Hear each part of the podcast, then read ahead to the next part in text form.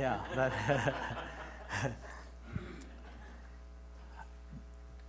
I don't think we deserve that. I mean, no. I, I, say, I say that on purpose.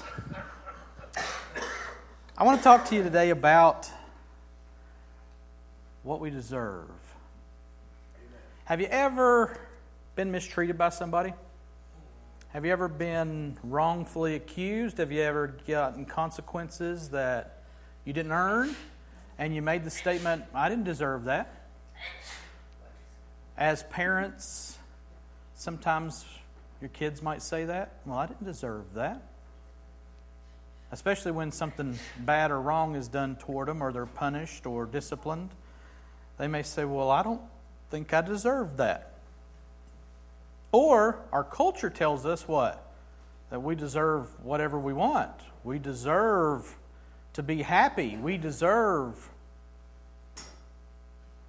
equal pay and we deserve a lot of different things. Yeah, we, we deserve that. I want to ask you this morning, I want you to think about what do you deserve? And I know that some of you have been here long enough where you know the answer that I'm looking for. I'm not asking you to, to shout it out. But I want you to think about this morning the somberness of a God who knows what we deserve. And that's the way that I want to approach this message this morning. If you've got a Bible, we're going to be reading Romans chapter 11, verses 7 through 10.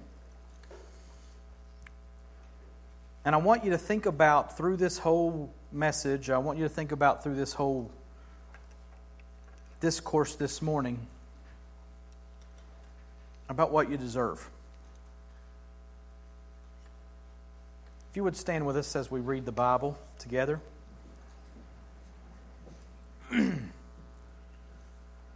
what then?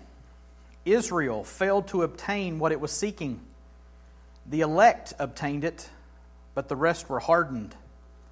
As it is written, God gave them a spirit of stupor, eyes that would not see, and ears that would not hear, down to this very day. And David says, Let their table become a snare and a trap, a stumbling block and a retribution for them. Let their eyes be darkened so that they cannot see and bend their backs forever. Let me pray. God, the hardest truths are sometimes the clearest truths, but that doesn't make them any easier. I pray that this morning, that through the power of your Spirit, that you would speak and be heard, that you would be heard clearly, that you would be seen clearly, and that we would know what we deserve.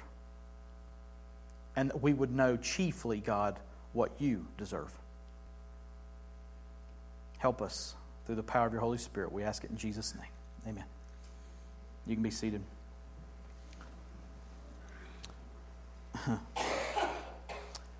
We are almost three quarters of the way through the book of Romans. And we're in chapter 11, which I said last week, if you'll remember, it's just hard. Some of you saw chapter 9 is very hard. Some of you probably saw chapter 10 is very hard. I, those are hard chapters, but I really think this chapter, chapter 11, is the hardest in the book.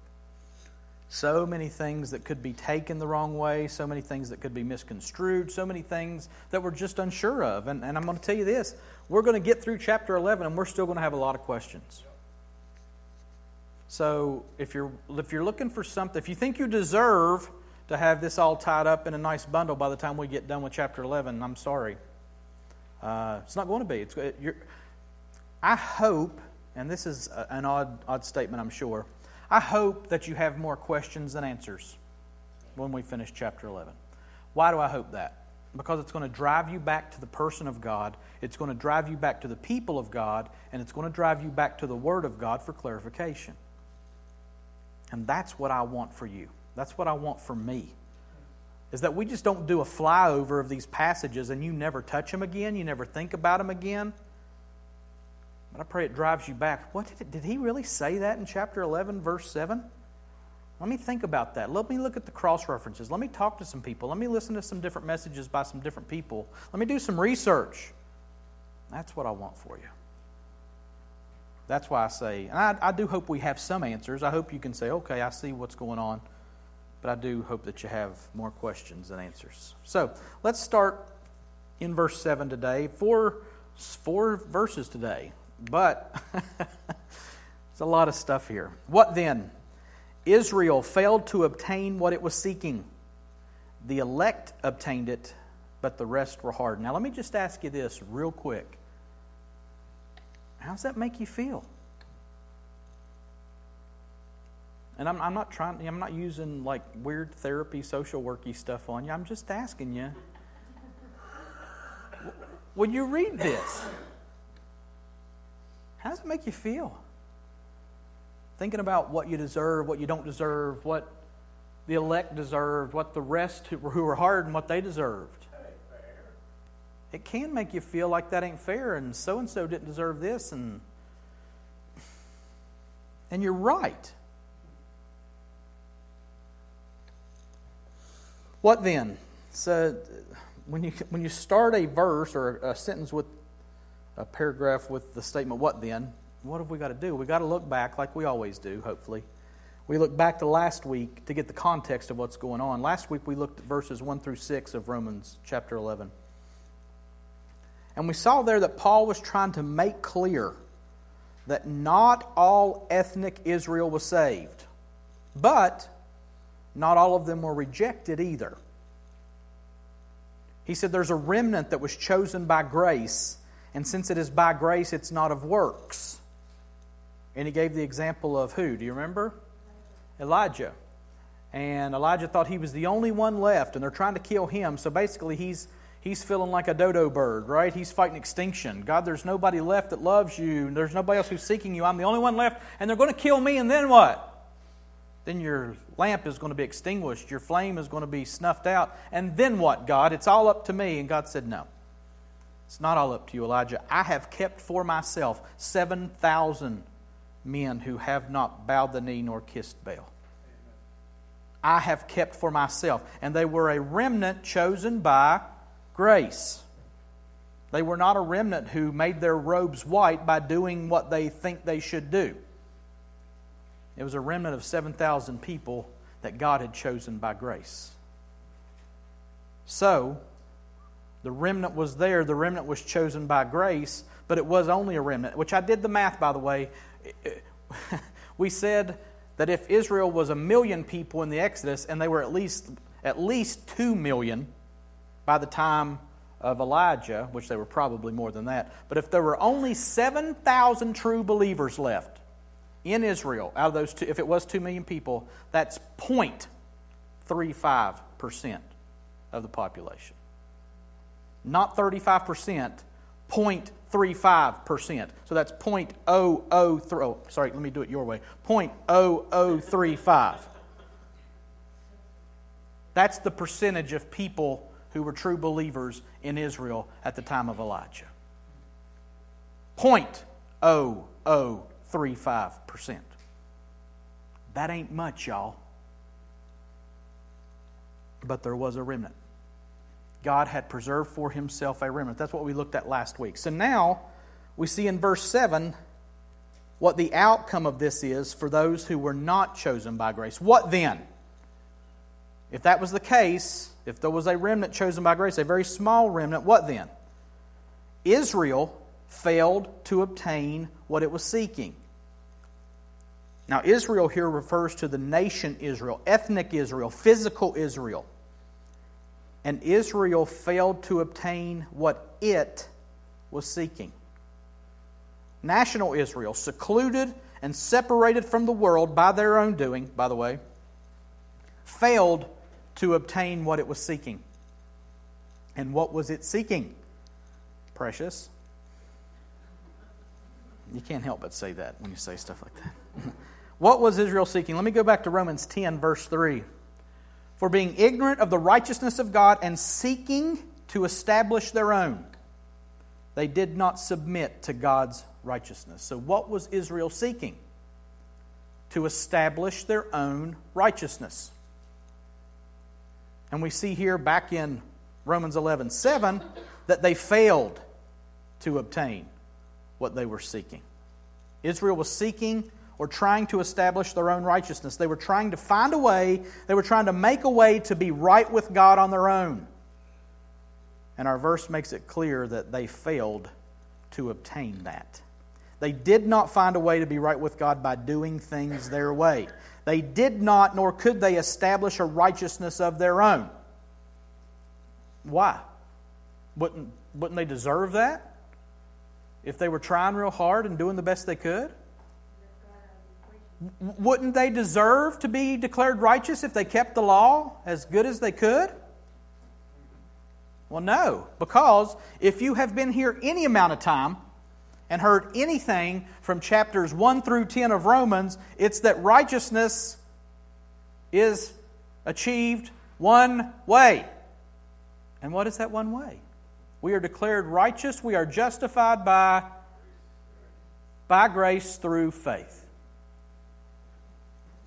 There's only one way that anybody ever has been saved and been declared righteous salvation by grace through faith.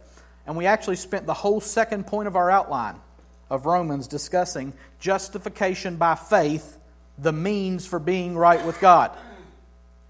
And hopefully, if I've learned anything, if you've learned anything from our time in Romans, it's that we can't be right with God by anything we do or say or try.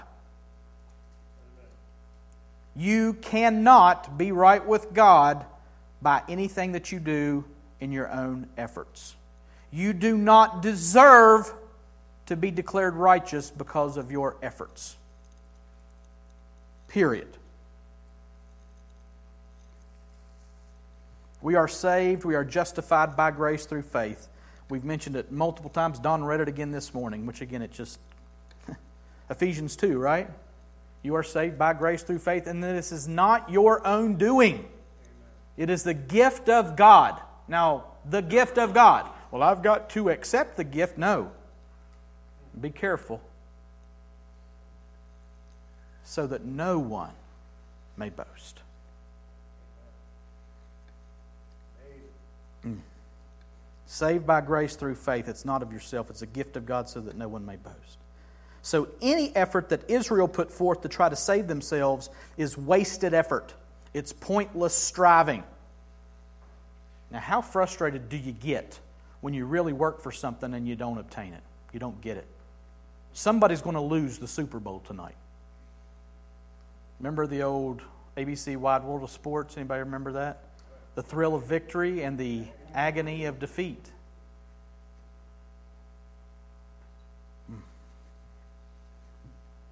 Gets pretty frustrating when you don't get what you think you deserve. You've worked real hard, and I mean, daggone. 32 teams in the NFL, two of them make the Super Bowl. Maybe they both deserve to win, right? Tell that to the people that win tonight.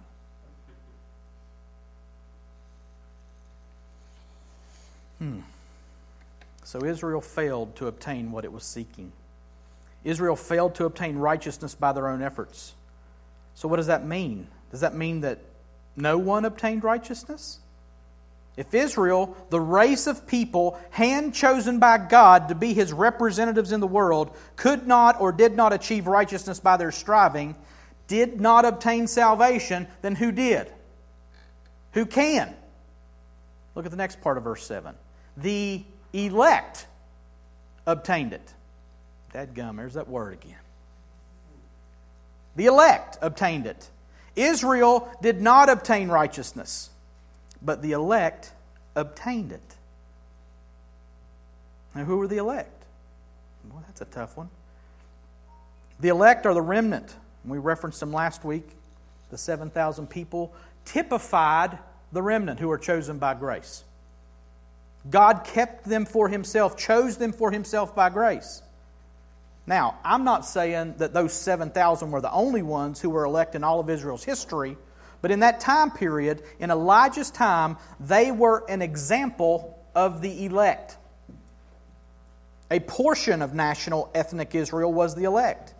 Even going all the way back to Abraham, Isaac, and Jacob, like we looked at in chapter, was elect. Jacob was elect. And after that, some of the bloodline of Abraham was elect, but not all of them. And in America, this democratic republic, we have a definite idea of what election means. But here in the, in the Bible, in Romans, God elects, and it's a whole different ballgame. God doesn't have an electoral college.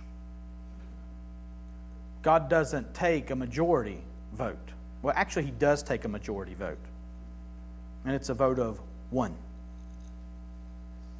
He casts not just the deciding vote, He casts the only vote. If the elect are elect, it's because God elected them. If the elect are elect, it's because God chose them.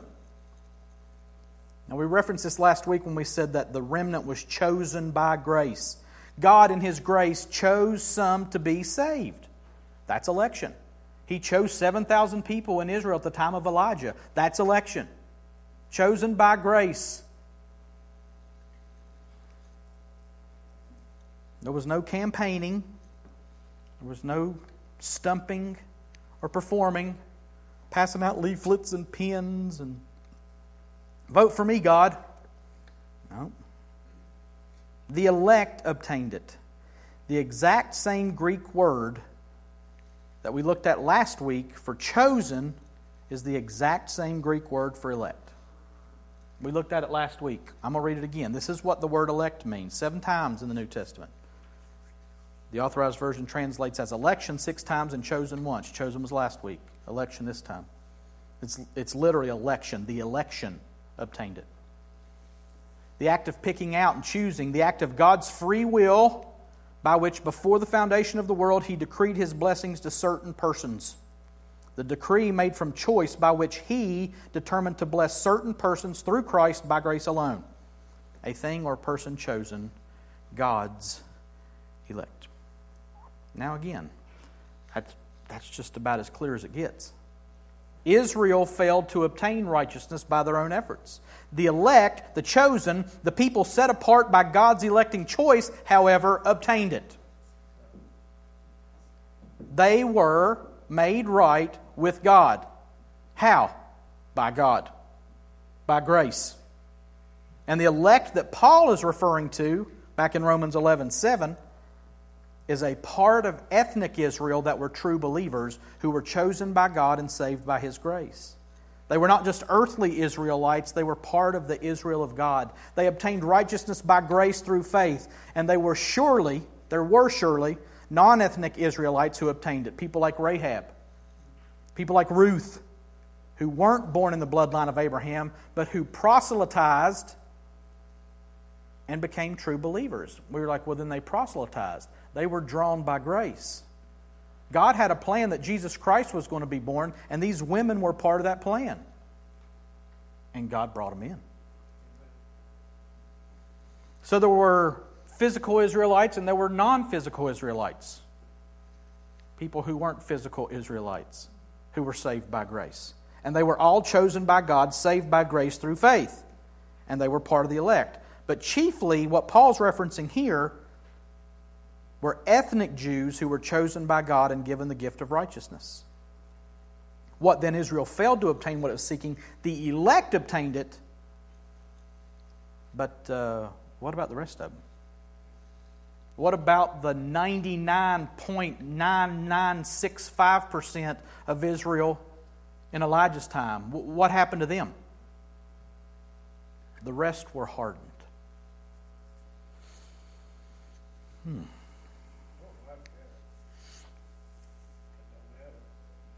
The rest were hardened. And this is so much like chapter 9. Some of you, and me too, might be having flashbacks to hearing about Pharaoh and vessels made for dishonorable use and thinking, no! We move past that. We had chapter 10 that talked about responsibility and a man's choice, and we are much more comfortable with that. And I think Paul was mindful of that and wants to remind us that while chapter 10 is as true as truth gets, so is chapter 9. Man is responsible, yes, no question about it.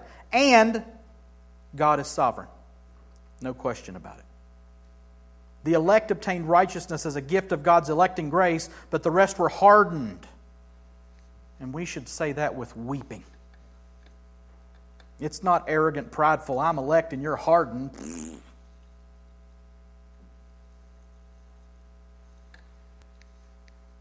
We should weep when we think of these hardened people. It's a horrendously sad and sobering statement.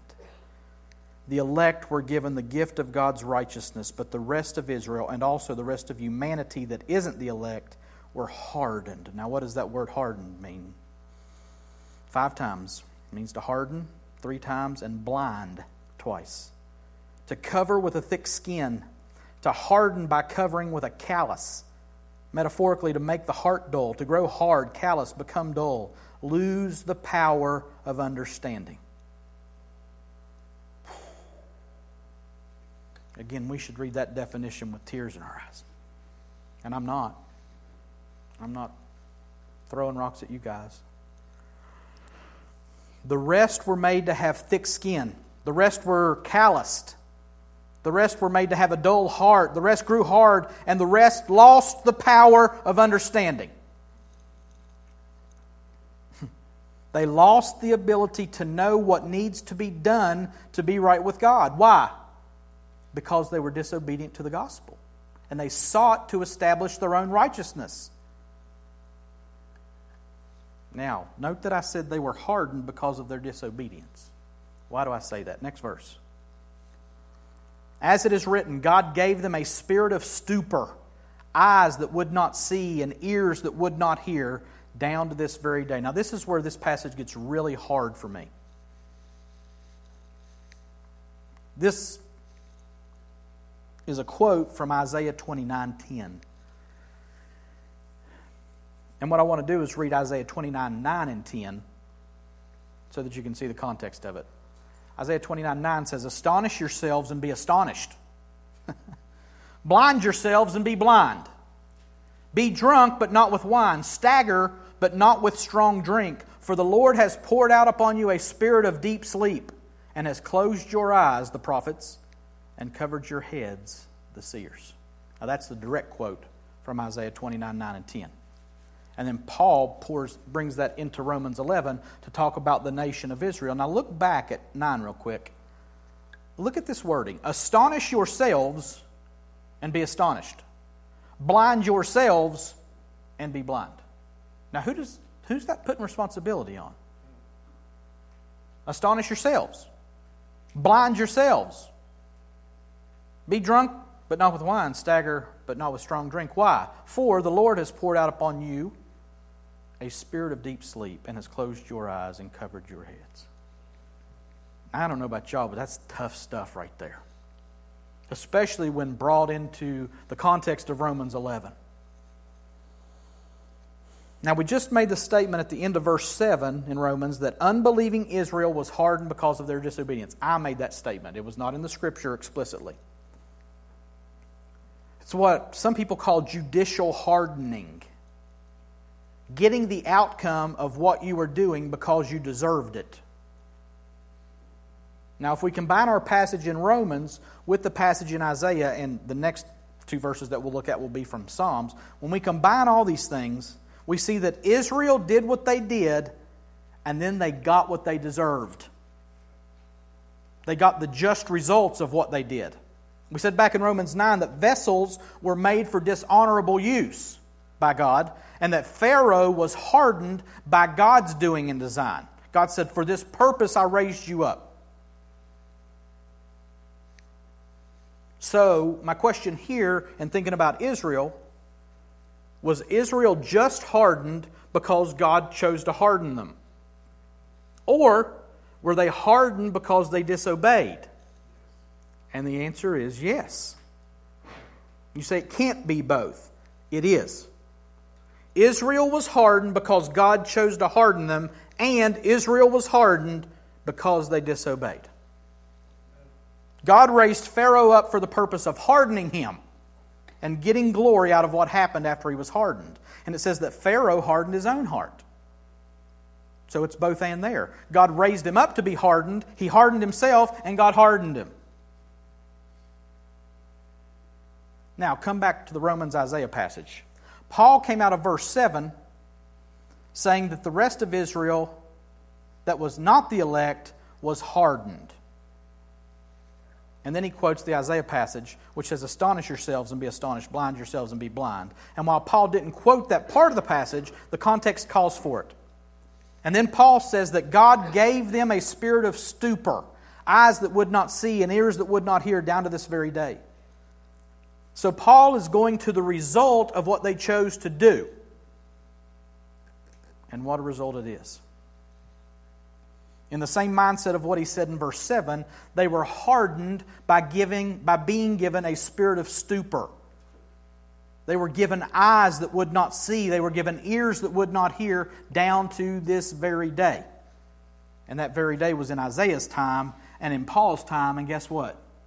It continues to this very day. God gave them what they deserved. God gave them what they asked for. They wanted to establish their own righteousness, so God made them blind to the true righteousness that could save them. And it continued then, and it continues now. And not just for Israel, but for all who are hardened and not trusting in the righteousness of Christ for their salvation. They wanted it, they pursued it, and God gave it to them. And they deserved it. And I know that inside of all of us, we're going, man, that doesn't feel like it's fair. Be careful.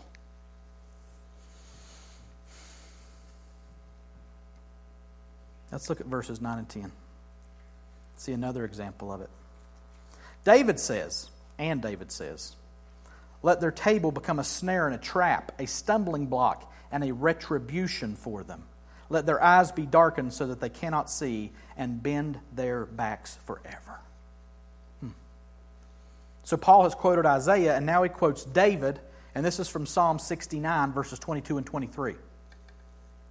By the way, Paul blisters the Israelites with the Old Testament.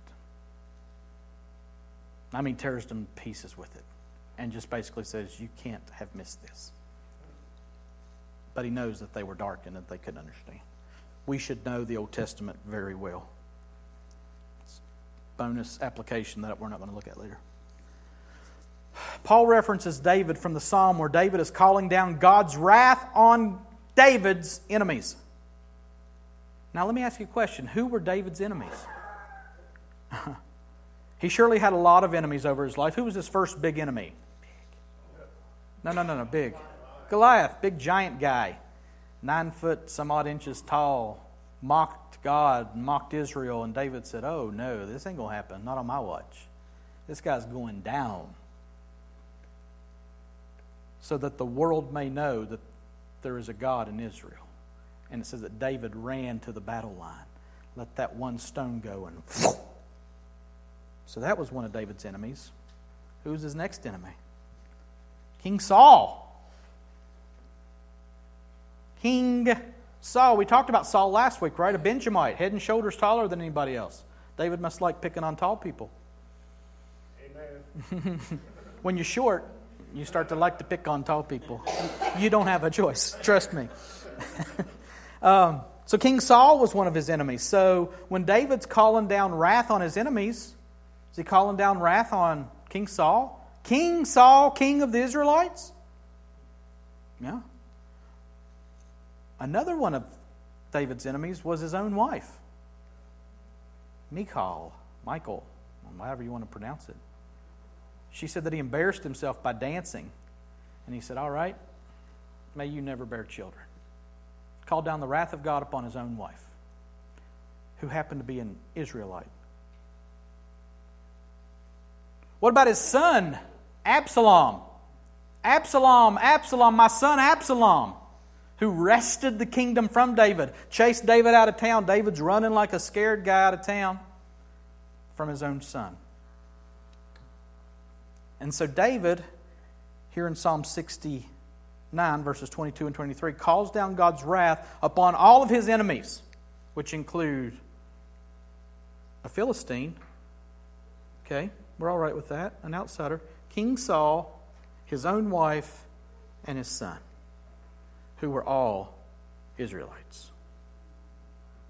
And David said, Send your wrath upon my enemies. Whoever my enemies may be, send your wrath. And he doesn't just say that, he's pretty specific about what he asks God to do to him. Anybody that would oppose him, any of his enemies, all who were after him or out to get him, all who were not in the favor of King David, and what does he ask God to do to them?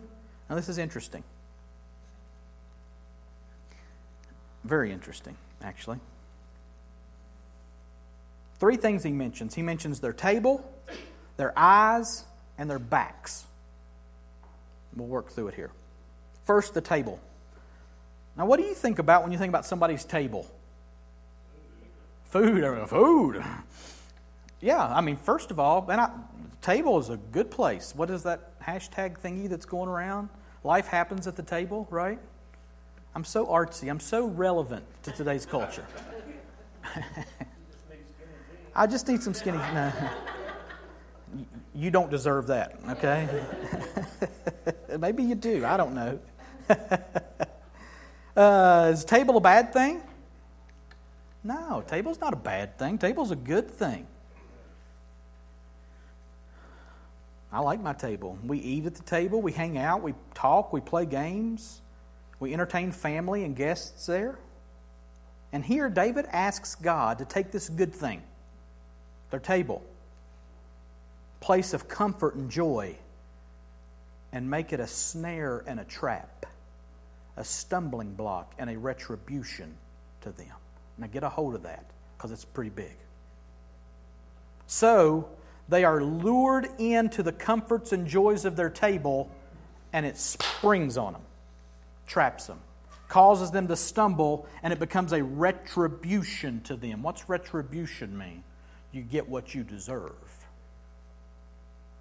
They are drawn in by comfort and pleasure, and it traps them. Oh, be careful, church in America. Hmm. This hits me in the heart. They are drawn in by comfort and pleasure, and it traps them.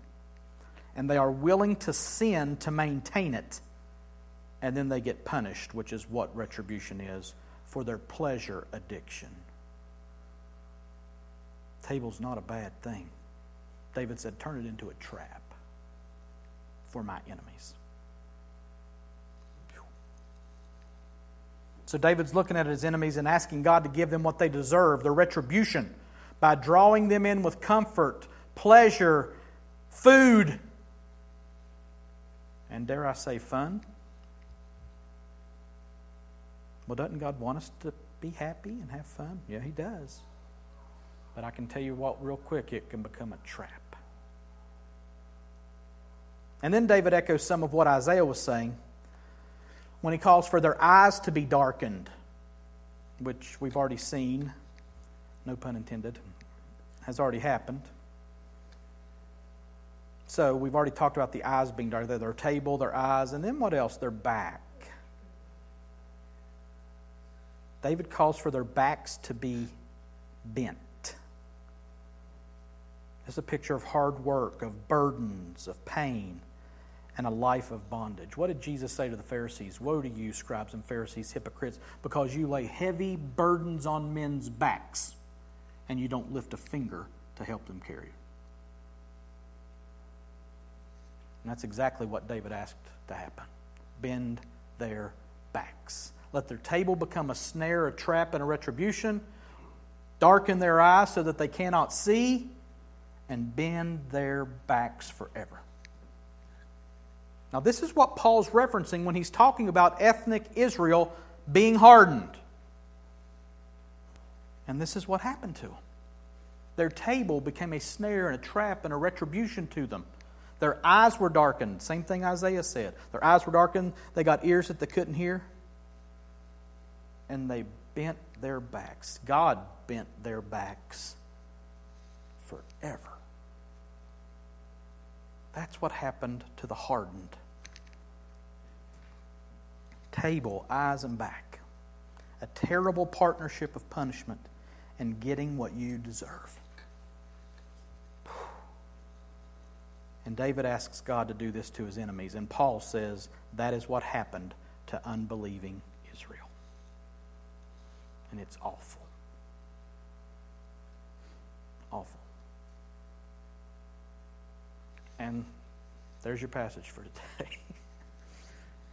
Dang, Opal. Now, this could be a little weird feeling. I mean, right? Am I right? It can seem hard or maybe out of character for God.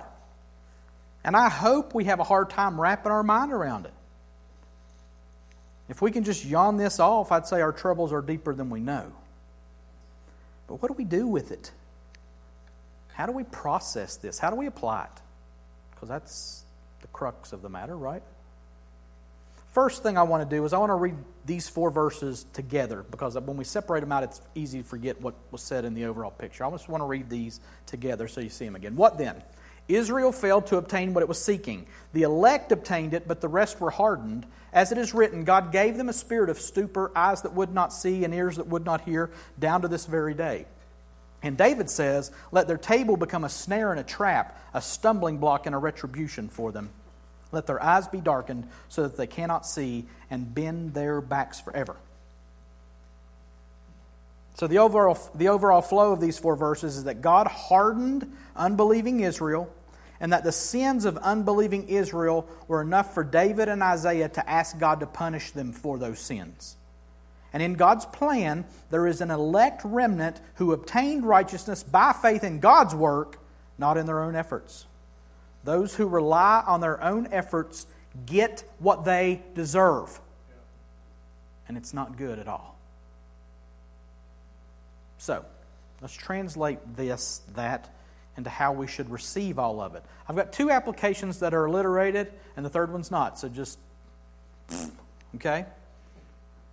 The first application point is God gives saints what they don't deserve. God gives saints what they don't deserve. Now, that was last week, really. Last week we talked about amazing grace and your grace finds me and your grace is enough. Why should I gain from his reward? I cannot give an answer. And it was grace and grace and grace and grace. And listen, you don't deserve that. But as saints, you have been given by God as the elect of God. God has chosen you and given you what you don't deserve. And if we take that for granted, we miss the grace of God off the map. God gives saints what they don't deserve. Justice is when you get what you deserve. Mercy is when you don't get what you deserve. And grace is when you get what you don't deserve. And God chooses an elect group of people to give them what they don't deserve, which is His righteousness. Scripture says that Jesus became sin on our behalf that we might become the righteousness of God in Him. That we might become the righteousness of God in Him. You don't deserve that. And you will never deserve that. But God gives it to you because of His grace. Listen, saved people, don't get comfortable. Don't think that you deserve what God has given you. Rejoice in the fact that He has given you what you don't deserve. Because that's what grace is. And it should disarm us, it should put us on our face before a holy God who says, I have declared you righteous. And we say, I don't deserve that, but thank you. God gives saints what they don't deserve. That's the first point. Second point is much harder. Shouldn't be, but it is. God gives sinners what they do deserve. First point was God gives saints what they don't deserve. The second point is God gives sinners what they do deserve. Now, please swallow this in. While grace is the best thing that no one could ever deserve, and it's amazing and wonderful, and it's God's gift to the elect, those who aren't elect get the worst thing they could possibly get. They get what they deserve. And this is such a hard concept to wrestle with. Sinners deserve hardening. They deserve their table to become a snare and a trap. They deserve to have their eyes darkened and their backs bent. Now, why do they deserve that? Because they are rebels against the person and the holiness of God.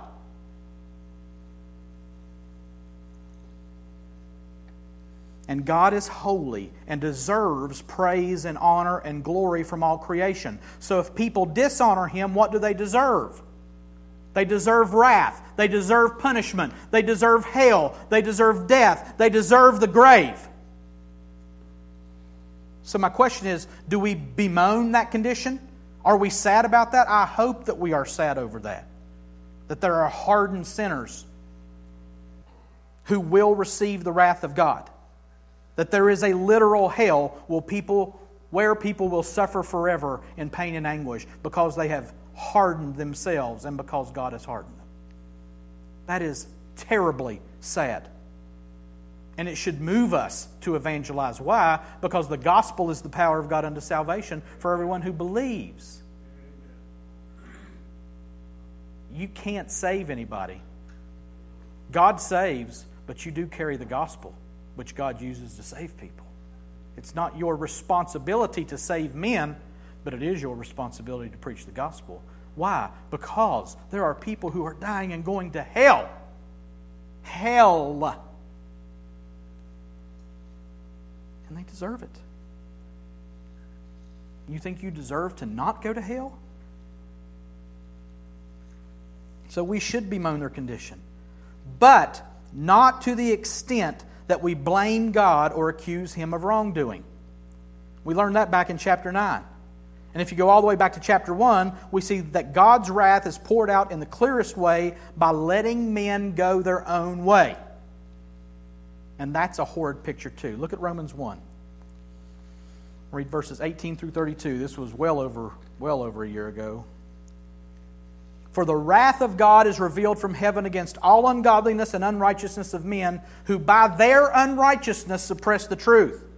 For what can be known about God is plain to them because God has shown it to them. For his invisible attributes, namely his eternal power and divine nature, have been clearly perceived ever since the creation of the world in the things that have been made, so they are without excuse. For although they knew God, they did not honor him as God or give thanks to him, but they became futile in their thinking, and their foolish hearts were darkened. Man, that sounds familiar, doesn't it?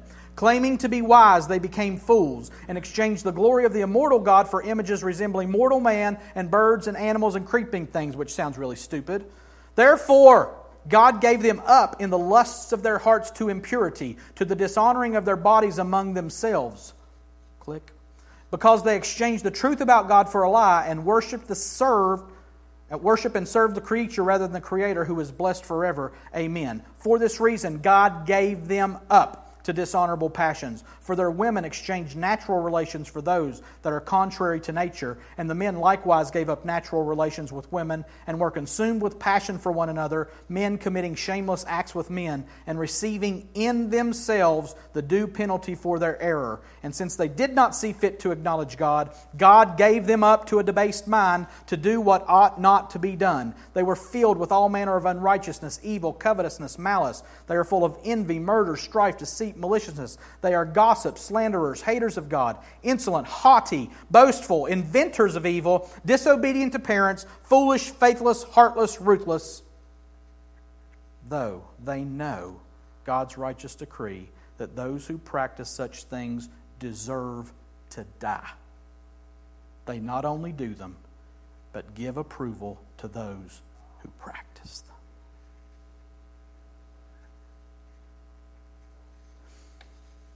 Though they know God's righteous decree that those who practice such things deserve to die, they not only do them, but they give approval to those who practice them. They know that they deserve to die if they do these things. And they not only do them, but they give approval to them and they command you to celebrate it along with them. Moral of the story they did what they did at their own discretion, and they got the wrath of God for doing it. And the wrath of God looks like letting them do what they do at their own discretion. And God's judicial hardening leads them to sin and destruction. And they deserve it. And so do I. And so do I. And so do you.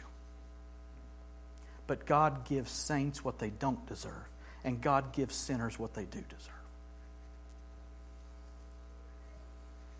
That's hard, y'all. So that's the first two application points. The third application point is this, and we have got to get a hold of this. It's not alliterated, but it's simple. The third application point is God is holy.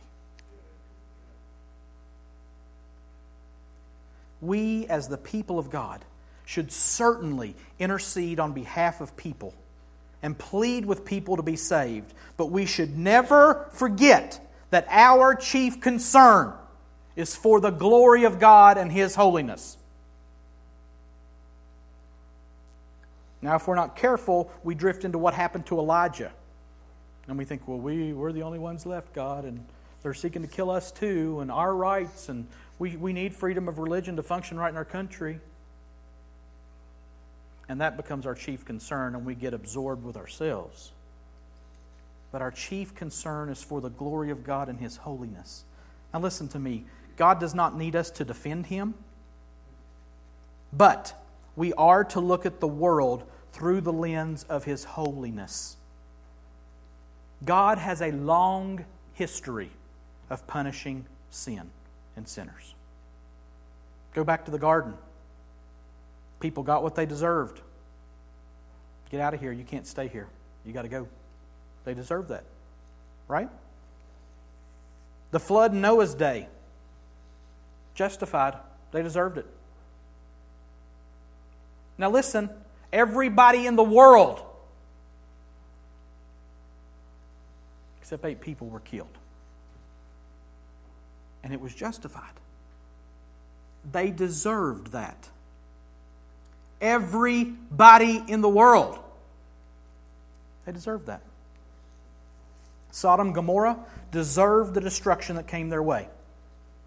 Egypt deserved the wrath of God through the plagues. The people of Canaan deserved to be destroyed for their sin when the Israelites took the land, and Israel deserved judgment when Assyria and Babylon blew through that same promised land and wreaked havoc on the people of God. Because God is holy. And since God is holy, sin is as awful as we can possibly imagine. Oh, and we play with it. We toy with it. We treasure it. We hide it so that nobody else can see it. We go on private browsers so that our actions aren't tracked on the internet. And then we move along. Bless the Lord, O my soul. Worship his holy name. Because God is holy, sin is as awful as we can possibly imagine. Sin is a direct assault on the holiness of God Himself. Sin is a declaration that the glory of God is less important than what we want or desire. And listen to what I'm about to say. And a holy God has the only right to prescribe wrath and judgment on sin and sinners and he is right in doing it. And they deserve it because God is holy. We need to understand what holiness is. We need to understand who holiness is. We need to get a picture of God as the bright, shining holiness that is far above anything that we could think or imagine. And when we see our sin, when we see the sin of the world, we say, You are right and just O God, to pour your wrath out upon this sin. We deserve it. And then when we see that we've been adopted by grace, chosen by grace, elected by grace, that we get what we don't deserve, which is heaven and God Himself and righteousness and peace and joy and the promise of forever with Him, where we will forever worship His holy name, it makes it all, the, all that much more amazing that I could look at a holy God and know who I am and know what I deserve and know that He has not given me what I deserve. He has given me what I do not deserve. I don't know this, and I, I hesitate to say it, but I believe we will be able to see hell in heaven. And I believe we will worship God for hell in heaven because it vindicates His holiness. It vindicates His righteousness, and He is just and right to punish sin and to punish sinners. You say, Well, you don't know that, preacher. I, I, I said that. I don't know. The holiness of God demands retribution for those who violate it. What a miracle. What a miracle it is that He would show grace to anyone. And we're quick to say, why doesn't God save everybody? I said it last week. The better question is, why does He save anybody? But He does amazingly. And as He vindicates His holiness by His wrath, it magnifies the miracle of His grace. And we'll talk more about that through the rest of chapter 11. Why did God do this? He's not stupid. He's not doing things haphazardly, willy nilly up in heaven. Well, let's harden some people. Let's. He's got a point in it. As he vindicates his holiness by his wrath, it magnifies the miracle of his grace. And as the people of God, we see his hardening and his wrath, and we tremble, and we weep, and we celebrate the perfection of his holiness. And we celebrate getting what we don't deserve. And we put our hands on our mouths when others get what they do deserve. And God is holy through it all. Let me pray. God, sometimes we close the book and we're so happy, and that's good. Sometimes we close the book and we're just shaking our head in amazement at how good you are, and that's good. Today, God, we close the book and it hurts. And that's good.